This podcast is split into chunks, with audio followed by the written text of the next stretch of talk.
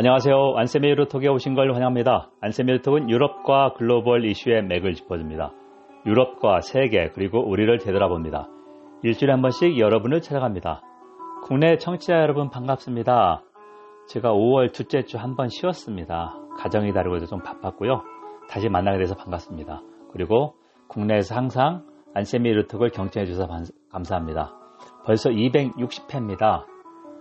어, 한해 중 제가 제일 좋아하는 게 5월이고 10월인데요. 5월은 실록이 제일 아, 보기 좋다. 6월만 돼도 너무 실록이 지쳤습니다. 그리고 바로 장마가 오죠. 그래서 피천득 선생의 아, 유명한 수필가 피천득 선생의 실록을 보면 6월의 실록을 어, 너무 원숙한 여인이다 이렇게 표현해서 저도 5월 실록이 좋습니다. 자 그러면 오늘은 어, 260회인데요. 우크라이나 전쟁으로 프랑스가 뜨고 독일은 처지나 정말 그럴까? 그걸 한번 좀 분석해 보겠습니다. 먼저 주요 뉴스. 아, 주 오랜만에 동남아시아에서 필리핀 소식을 한번 제가 아, 찾아봤는데요. 필리핀에서 독재자 아들이 대통령에 당선됐다. 왜 그럴까? 이걸 한번 좀 분석해 보겠습니다. 제가 대학교 3학년 때인 1986년 2월 말에 프랑스에서 people, people revolution, 시민혁명이 일어나서 당시 21년 철권 통치한, 철권 통치하면서 수만 명의 사람을 고문치사하게 한 마르코스가 쫓겨났습니다. 그리고 이듬해 1987년 우리 6·10항쟁이 있었고요. 그래서 우리 상황하고 그때 많이 비교가 됐었는데요. 당시 신문 일면에 나면서 막 그렇게 됐었는데요. 왜 그렇다면 어떻게 해서 이 마르코스의 아들이 이름이 똑같습니다. 봉봉 마르코스라 해서 BBM이라고 이렇게 줄이는데요.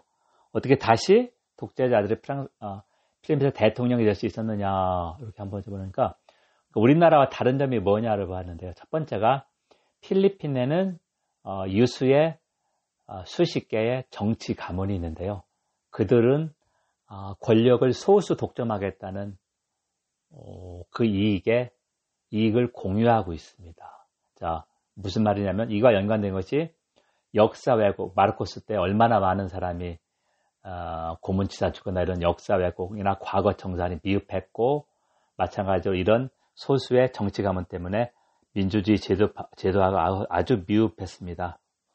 마르코스, 독재자 마르코스는 80년대 말에 사망했는데요.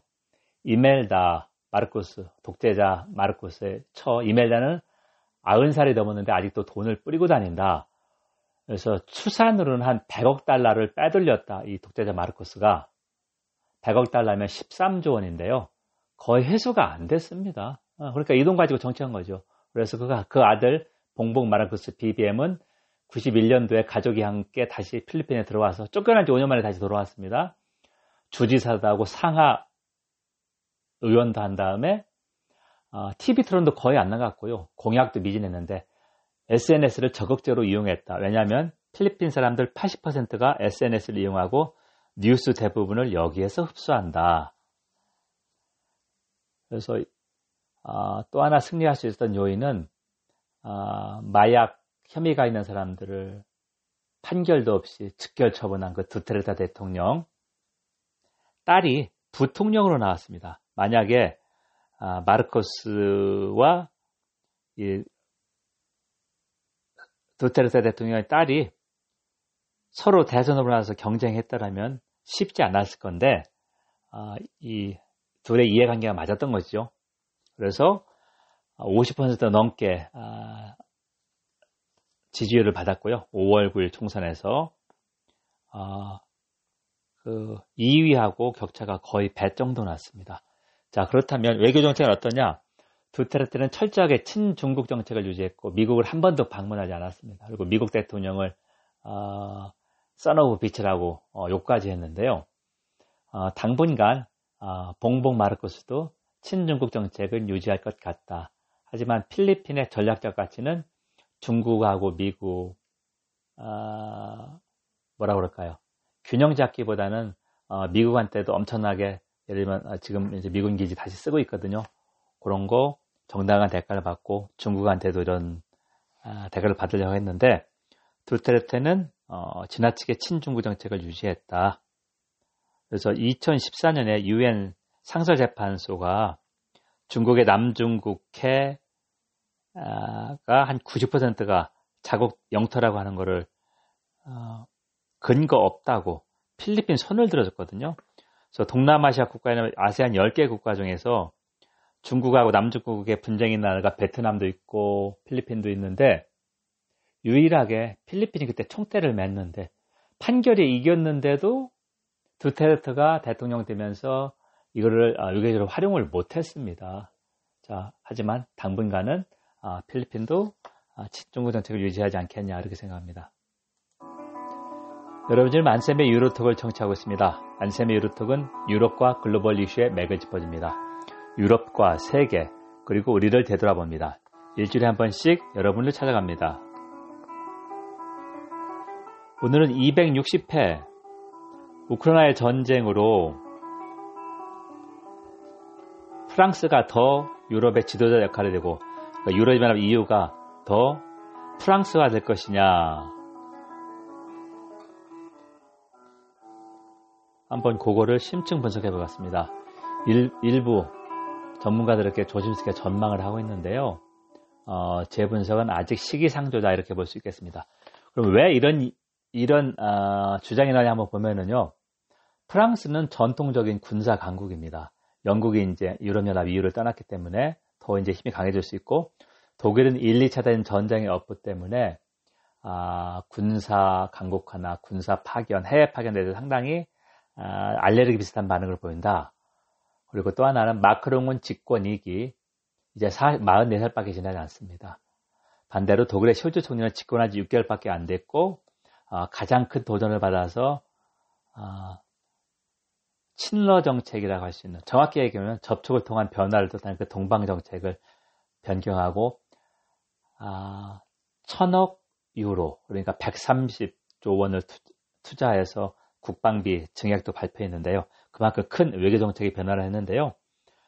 어, 30년 넘게 유지한 정책을 크게 변하다 보니까 적응기가 필요하고 아직 제대로 이행이 안 됩니다. 그래서 어떤 얘기가 있냐면 우크라이나의 공격용 무기도 어, 어, 지원하기로 어, 전차나 장갑차 지원하기로 했는데 이거에 대해서 아직도 살아있는 그 철학자 위르겐 하버마스 등은 반대했고요. 오히려 젊은 세대, 녹색당 이쪽에서는 찬성하고 있습니다. 침략 전쟁에 대해서 왜 가만히 있느냐 이런 얘기인데요. 자, 아직도 그런 게 국내 아, 반발이나 그런 걸 야기했기 때문에 독일은 조심스러울 밖에 없다. 그리고 한순간에 이걸 바꾼다 해서 바로 실행이 되는 건 아니다 볼 수 있고요. 그럼 이제 독일하고 프랑스 관계는 어, 독불 우호 조약이 1963년에 체결돼서 엘리제궁에서 체결돼서 엘리제 조약이라고 하는데요. 어, 유럽 통합을 함께 이끌어왔습니다. 독일 프랑스 기관차 아니면 독일 프랑스 커플이라고 그러는데요. 어, 보통 독일은 강함을 숨기기 위해서 프랑스를 필요하고 프랑스는 약함을 숨기기 위해서 독일이 필요하다 이런 얘기를 했는데요. 2010년도 피그스 유로존 경제위기 때 상당수는 독일 돈주머니를 쥐고 있어서 독일이 원하는 방향으로 갔습니다.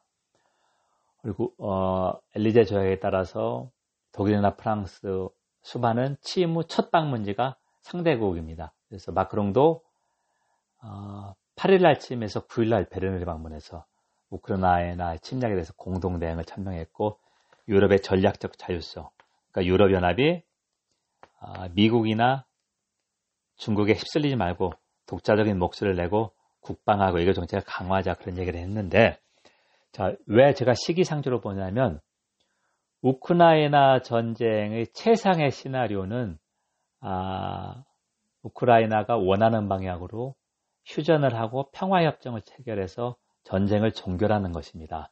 자, 그러면 우크라이나가 한 달 운영하는데 50억 달러, 우리나라 돈으로 6조 원이 넘게 들어가고 전쟁, 전쟁 복구 비용은 천문학적이다. 여러분들 그 터키 출신의 알파고 아실 겁니다. 알파고가 아, TV 나와서 하는 거 봤는데요. 단순히 사람 중뿐 아니라 인프라가 다 파괴됐고 케이블이나 그런 게 엄청나게 해서 전쟁 복구 비용은 그냥 지금 wild guess가 wild estimate가 어느 정도 나오냐면 수천억 유로 그러니까 수백조 원 우리나라 올해 1년에서 600조 원인데 수백조 원입니다. 그러면 유럽연합이 한 절반 정도 지원할 테고 독일이 EU 경제력이 20% 차지하니까 어, 독일의 정책 선호도가 상당수 반영될 수밖에 없다. 그렇게 생각하면 분명히 아, 여건은 프랑스한테 군사 강국화하고 러시아와의 관계 어, 정열적인 정열적인 마크롱 그런 거에 의해서 여건은 다소 유리하지만 다음 달 6월 달에 6월 12일에 프랑스 의회 선거가 있습니다. 아, 마크롱 이끄는 중도 중도파 정당 전진하는 공화국이 과반을 얻지 못하면 프랑스 연금 개혁이나 그런 개혁적 구장이 또 실행이 어렵습니다. 자, 그렇기 때문에 아, 단순하게 우크라이나 전쟁으로 이전부터 군사 강대국이었던 프랑스 그리고 마크롱 대통령의 집권 2기 성공해서 프랑스가 좀더 어, 유럽 평을 더 이끌지 않겠느냐. 그거는 어, 속단이다. 그렇게 생각합니다. 여러분 지금까지 안쌤의 유로톡을 청취했습니다. 안쌤의 유로톡은 유럽과 글로벌 이슈의 맥을 짚어줍니다. 유럽과 세계 그리고 우리를 되돌아봅니다. 일주일에 한 번씩 여러분을 찾아갑니다. 오늘은 260회 우크라이나 전쟁으로 프랑스가 뜨고 독일이 처질까 그러니까 유럽 통합이 프랑스가 원하는 방향으로 더 나아가지 않을까 그런 거를 좀 분석해 봤는데요. 전문가인 제, 제 의견은 아직 시기상조다. 왜냐하면 우크, 당장 시급한 게 우크라이나 평화협정 체결이고 어, 복구인데 독일이 돈 주머니로 다시 해결할 것이다. 그렇게 생각합니다. 경제해 주셔서 감사합니다.